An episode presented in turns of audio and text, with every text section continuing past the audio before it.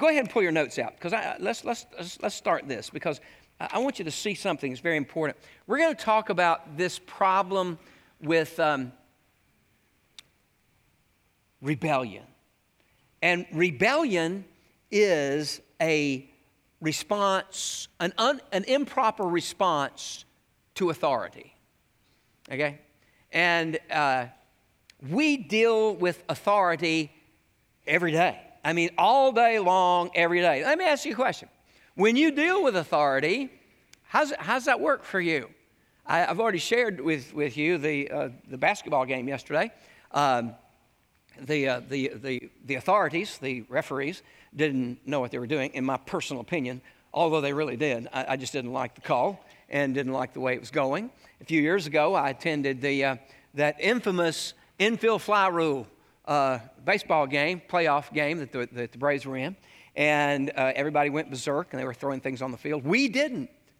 We didn't throw anything on the field, okay? So we were, we were well behaved. But still, now, years later, we were talking about it because in a recent uh, Braves game that was the playoff game, the guy who made that infamous call was the crew chief.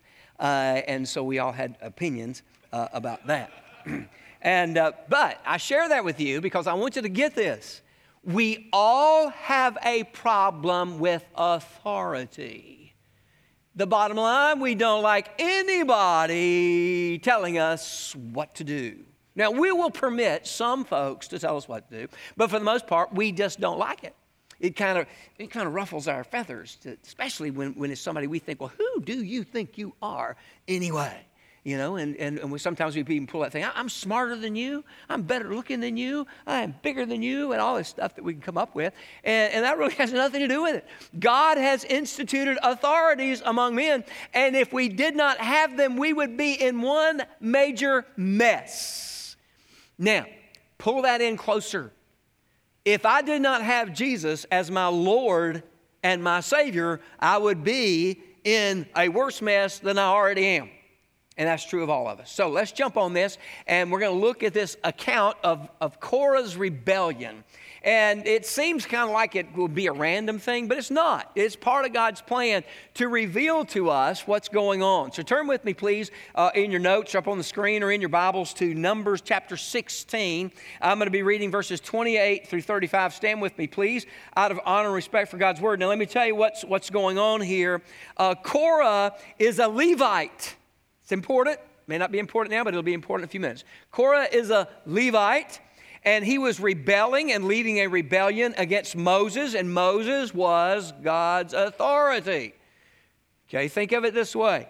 God was seeking someone to lead three, over three million people God was seeking someone to leave over 3 million people out of bondage in Egypt and then to travel from there to the promised land and then enter in. God chose Moses. Now, if it had been me, I would have done just like Moses choose somebody else. I ain't your man. I mean, this is bigger than I can even think about taking on. And, and, and, and Moses tried to get out of it, but God chose him anyway, and finally he stepped up to the plate with a little help. Uh, and, and so we see Korah rebelling, and now Moses is going to say, okay, here's what we're going to do. We're going to meet down here, and you bring 250 censers with you with fire in it, and we're going to let God decide.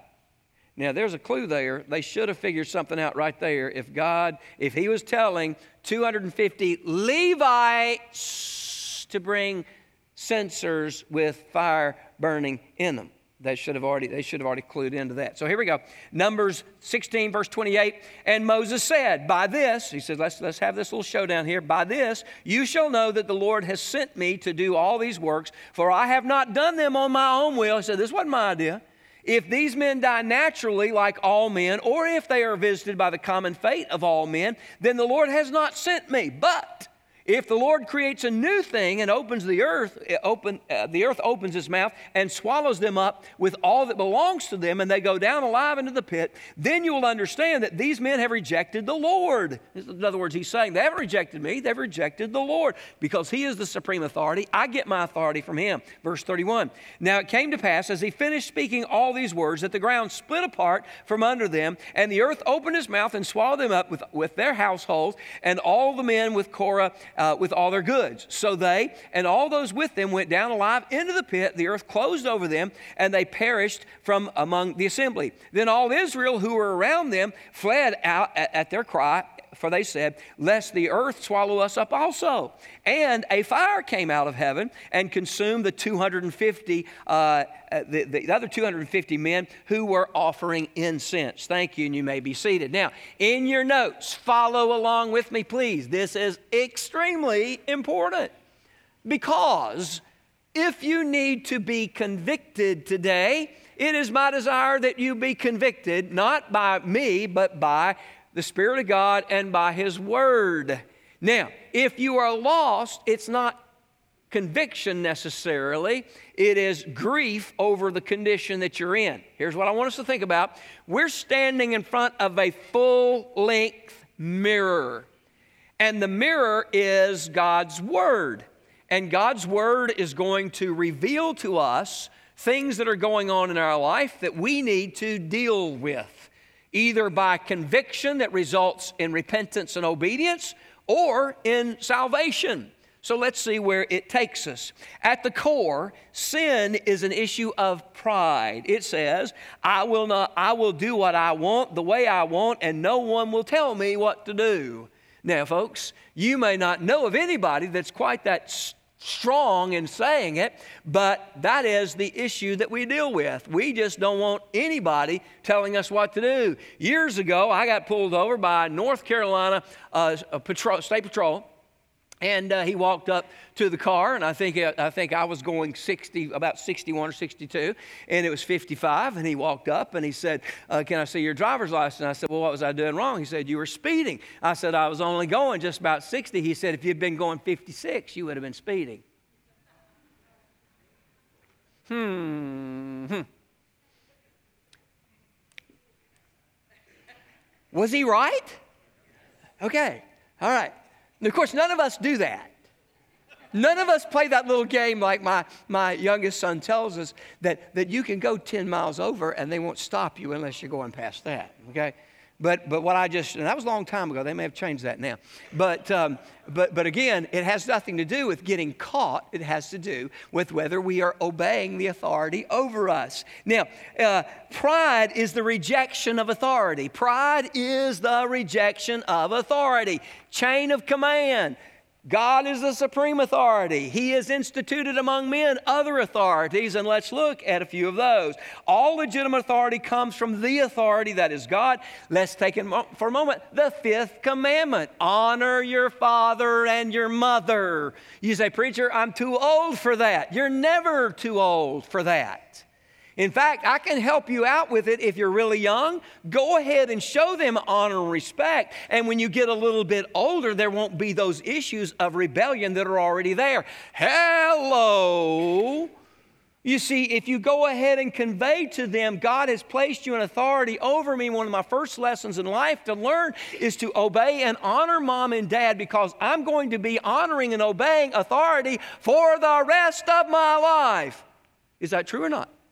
Of course it is. And one of the major issues we have is we just don't like it. And you know what that's an indicator of? Our sin problem. Submit to governing authorities, we read in Romans 13 1. Said, What if I don't like the government? Too bad. Uh, it is still the government under which you are to be submissive and respectful. What if, what if there was no governing authority? What if we went to the basketball game and there were no referees? You said it'd be better. No, it wouldn't be better. It'd be absolutely chaos and murder and all sorts of terrible things would go on. And before long, all the fans in the stand would be down there also, and it would just be chaos. We keep thinking we don't want all this stuff. We have to have it because it is the way we are. That's why God gave us the Ten Commandments to bring us under His authority and under His control and under His lordship. Then there's the authority in the church expressed in Hebrews 13 7. We deal with authority all the time. Ephesians, we read about slaves and masters. That could also be equated today to employers and employees. That we have this line of authority that is in place, even if we don't like like it. We need to adjust ourselves. So let's look at Korah's rebellion and how it originated. It originated with a discontentment. Korah was discontent. He was a Levite and he became angry and he started questioning Moses. And, and he said, basically, you can read it there in, in 16, verse 3. He, here's what he was saying He said, Who do you think you are? We're all children of God. And we don't just need one leader. I can be my own leader. You can be your own leader. You can be your own leader. You can be own. Folks, that's, that's insanity. That is crazy. They needed one leader to follow as they were traveling out of Egypt and toward the promised land. They needed to submit to one leader. So, what was the real problem? The real problem is that Korah was a Levite who wanted to be a priest. All right? That was the real issue. He want, look, at, look at what it says. In, uh, uh, this is Moses addressing the real issue in chapter 16, verse 9 and 10. It, it, is it a small thing to you that God of Israel has separated you from the congregation of Israel to bring you near to him, to do the work of the tabernacle of the Lord, and to stand before the congregation to serve him? What is he saying? You're a Levite. God has given you the opportunity to set up and take down and deal with the furnishings of the, of the, of the tabernacle. And if you'd get busy doing that, you wouldn't have time to get yourself in trouble. Then he goes on, verse 10. This, this, is Moses speaking to him. He said, And that he has brought you near to him, and all your brethren, the sons of Levi, with you. Are you seeking the priesthood also? He said, Are you not content with being a Levite? Hey, can I ask you something? Will you learn to be content where you are, but yet live still with some degree of being uh, desiring to improve and become more proficient? But it doesn't mean that we can always be griping and complaining with who does this person think they are? I'm better than that. I deserve more than this. No, we need to say, God, thank you for the plot and the lot you've given me in life. We had one of those big family gatherings yesterday, and, and, and, I, and I, love them. They're, they're so rich, they're so wonderful. Uh, and, uh, and, and we, we, we did watch a game. Moment of silence.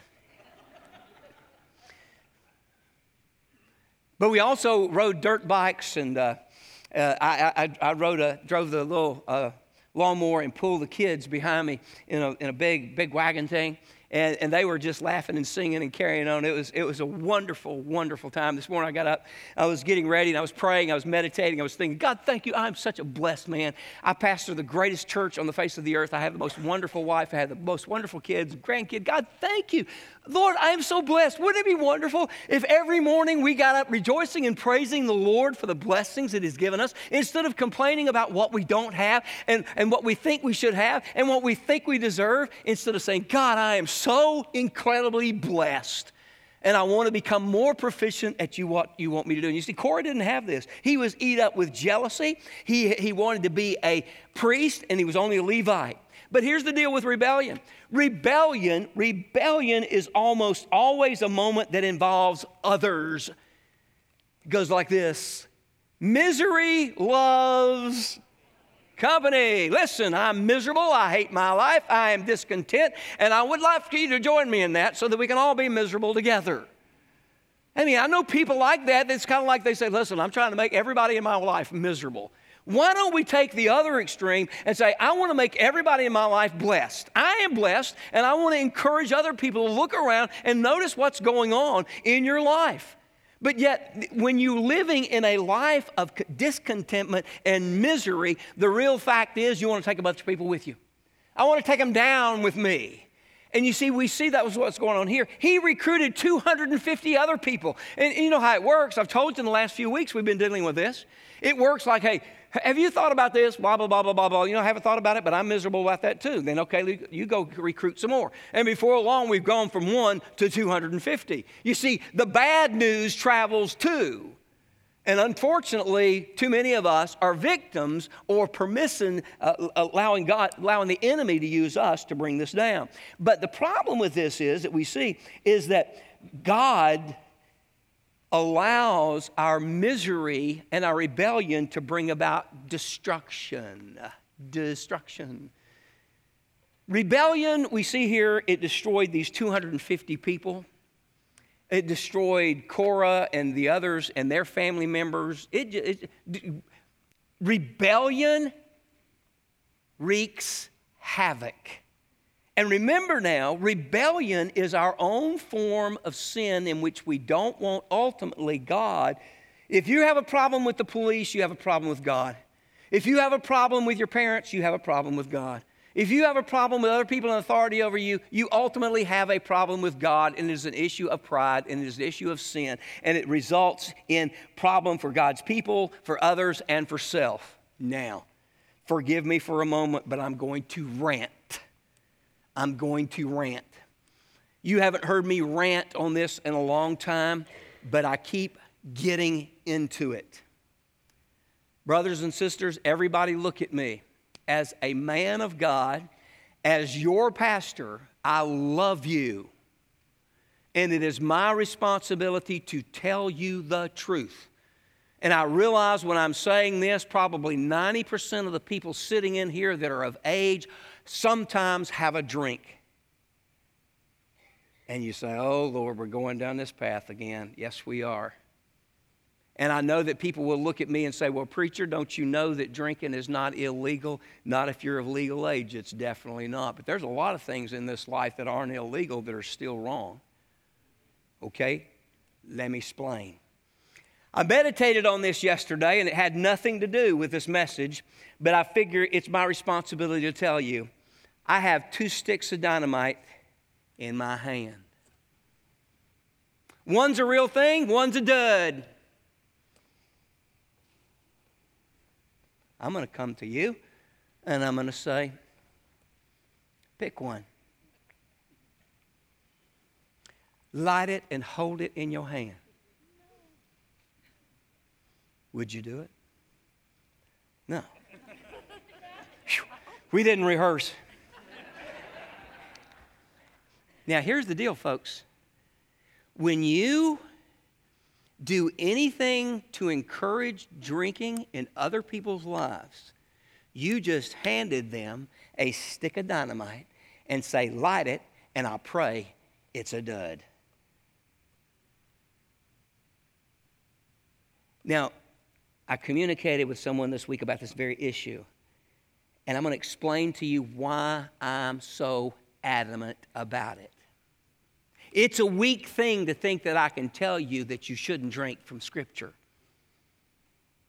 But it's a very strong thing that I can tell you not to drink because I've lived long enough and I've been a pastor long enough to see too many families, homes, and marriages destroyed. One of the most beautiful people in this church who loved God with all her heart, soul, mind, and strength, worked with our students, worked with our, our, our, youth, and worked with our missions. A godly woman who was a flight attendant for Delta Airlines, Shauna Daniels. She was coming home from work on New Year's Eve and was greeted by one who had been drinking too much and he hit her head on and killed her. Well, preacher, that's not a big, it is a big deal. And it causes me, what would it be like were Shauna still here? Folks, I can give you, let me ask you this question. How many of you, your family has been negatively impacted by the abuse of alcohol? Raise your hand. Okay. Folks, right there, right there. I must tell you, from my experience, it's crazy to me. My mother died of lung cancer at the age of 60. She was a smoker. Somebody finally had the gumption enough in our country to put some kind of warning, at least on the cigarettes, but we take the alcohol thing and we flash it on Facebook and say, Yeah, I'm going to be in church tomorrow and I'm going to be leading worship and I'm going to be doing all these things. Folks, listen, don't do that. You're putting the dynamite in people's hands. You say, Preacher, I can handle my alcohol. Yes, you can because you got the dud. But your children, your grandchildren, your nieces, your nephews, your neighbors, those folks in your church, they may not get the dud. And they may be the very one that they take the first drink, and the first drink is the first among millions. Hey, I plead with you. I love you too much to remain silent on this issue that if your family and your life has been impacted by alcohol, that you draw a line in the sand at some point in your life and say, it's not going any further through me. It stops right here.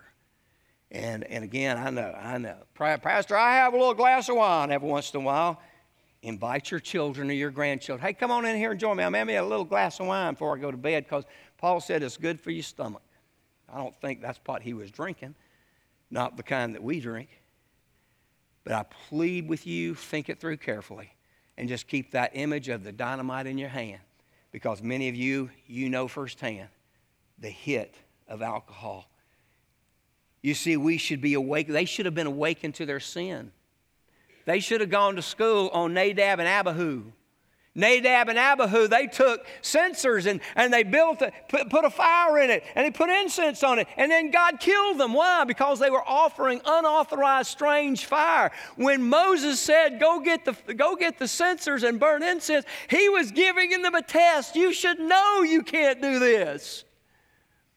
Now, I can make the application again. Think about people who've been killed by alcohol, families who've been racked, and then you pick up that drink, and I think you'll take it, throw it on the floor, and stomp on the glass. God forbid. Surely I've got enough sense to recognize the insanity within this. You see, you see the account of Nadab and Abihu. They should have known. They should have known. Scriptural truth should bring conviction, right? Scriptural truth should bring conviction. What does conviction look like? It looks like I am wrong. I am sorry for what I have done, and I need to make it right. Now, conviction should bring godly sorrow, and godly sorrow should result in repentance. You see, next week we're going to look at Moses' sin. Moses was sinful and he didn't get to enter the promised land. So let's raise this question Can a child of God sin? Can a child of God sin? Can a child of God sin and not suffer for it? I don't think so. Because if Scripture is true, we read this in 1 Corinthians 31 32. It says this For if we would judge ourselves, stand in front of the mirror Stand in front of the mirror and let conviction come from the Word of God. We would not be judged. But when we are judged, we are chastened by the Lord that we may not be condemned with the world. In other words, when we get convicted, we should repent and be obedient to the Lord. I want to suggest you listen to a sermon. You can Google it and you can get it uh, and listen to it. It was preached by Adrian Rogers, I think, in 1978. and It is entitled The High Cost of Low Living. Okay? You sh- everybody in here should listen to it. You should, you, it's 46 minutes long. I've listened to it four times. The High Cost of Low Living by Adrian Rogers. It is an incredible sermon. And he says this in it.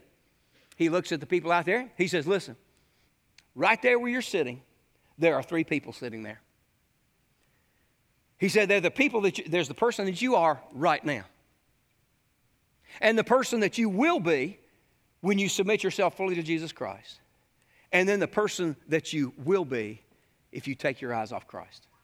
God forbid, I don't want to go there. I don't want to even be close to that. I've discovered in my life, and I've shared this with you before, that, that when, I, when we take trips, and, we, and Sheila, Sheila loves this, I, it drives me nuts. When we take convoy trips, and we're in three or four cars, it, it makes me an absolute nervous wreck because nobody follows the same way, all right? Nobody leads the same way because I'm always, if I'm up front, I'm watching the mirror. Where are they? Where are they? Where are they? Where are they? Where are they? Where are they? But here's how, I, here's how I like to follow. If I'm following you, I'm going to be on your bumper. So don't slam on the brakes. I don't want, I don't want to get lost. Here's how I follow Jesus. I am so close to him that if he suddenly stops, I'm going to run into him, which is a good deal which is a real good deal. Now, here's something that I've come across that I've come to understand with this this week, and that is this is amazing. Listen to this. The wages of sin is death. The wages of rebellion is death. But the gift of God is eternal life through Jesus Christ our Lord. All right, plain, plain out gospel. Here's what Jesus told us. We did a little of this last week, Michelle. He basically said four things and this, this will change your life. Jesus said, Come to me.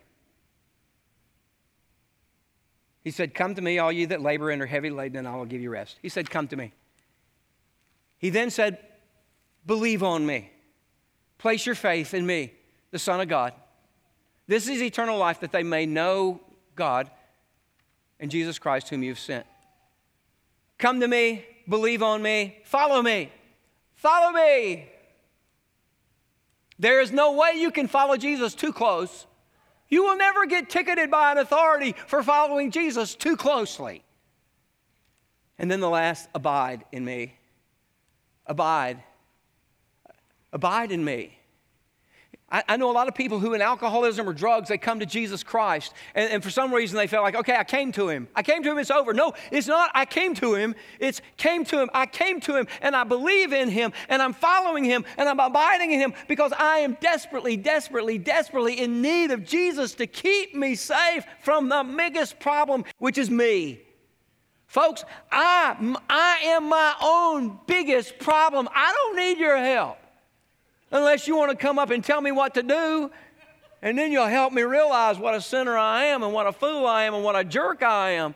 But I'm thankful when I get aggravated with authorities who are legitimately over me, whether it's an umpire, a referee, whether it's a police officer, or whoever it is, because it points out to me, you have a problem.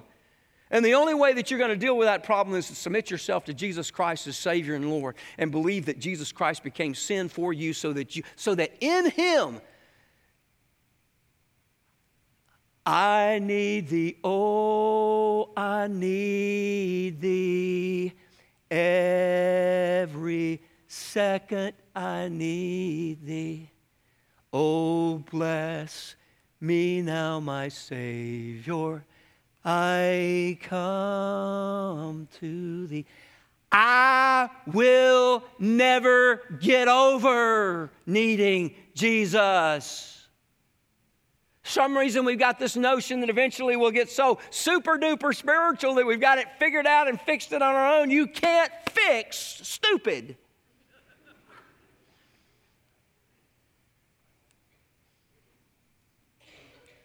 Right? Can't be fixed, but He can. He's the only one who can. And if you don't know Him today, it's time for you to come running to Him to receive Jesus Christ as your Savior and Lord so that you can come to Him, believe Him, follow Him, and abide in Him. Every day, come to Him, come to Him, believe in Him, follow Him, abide in Him all the time. Jesus, I need you. I need you. I have pointed out to me every moment of every day what a rebellious, what a rebellious person I am. But my only hope is Jesus. See, a lot of times your marriage don't work because you've never dealt with your rebellion. You can't get your life straightened out because you haven't dealt with your rebellion. And the only way you can deal with your rebellion is to come to Jesus and be born again. Today, I want to invite you today to come to the altar, to come to Pastor Paul or myself and say, Today, I need to receive Jesus Christ as Savior and Lord. I, I need Him to be the Lord. You know, Lord means authority, means the boss, the one who knows how this is supposed to be done, and I'm going to follow Him.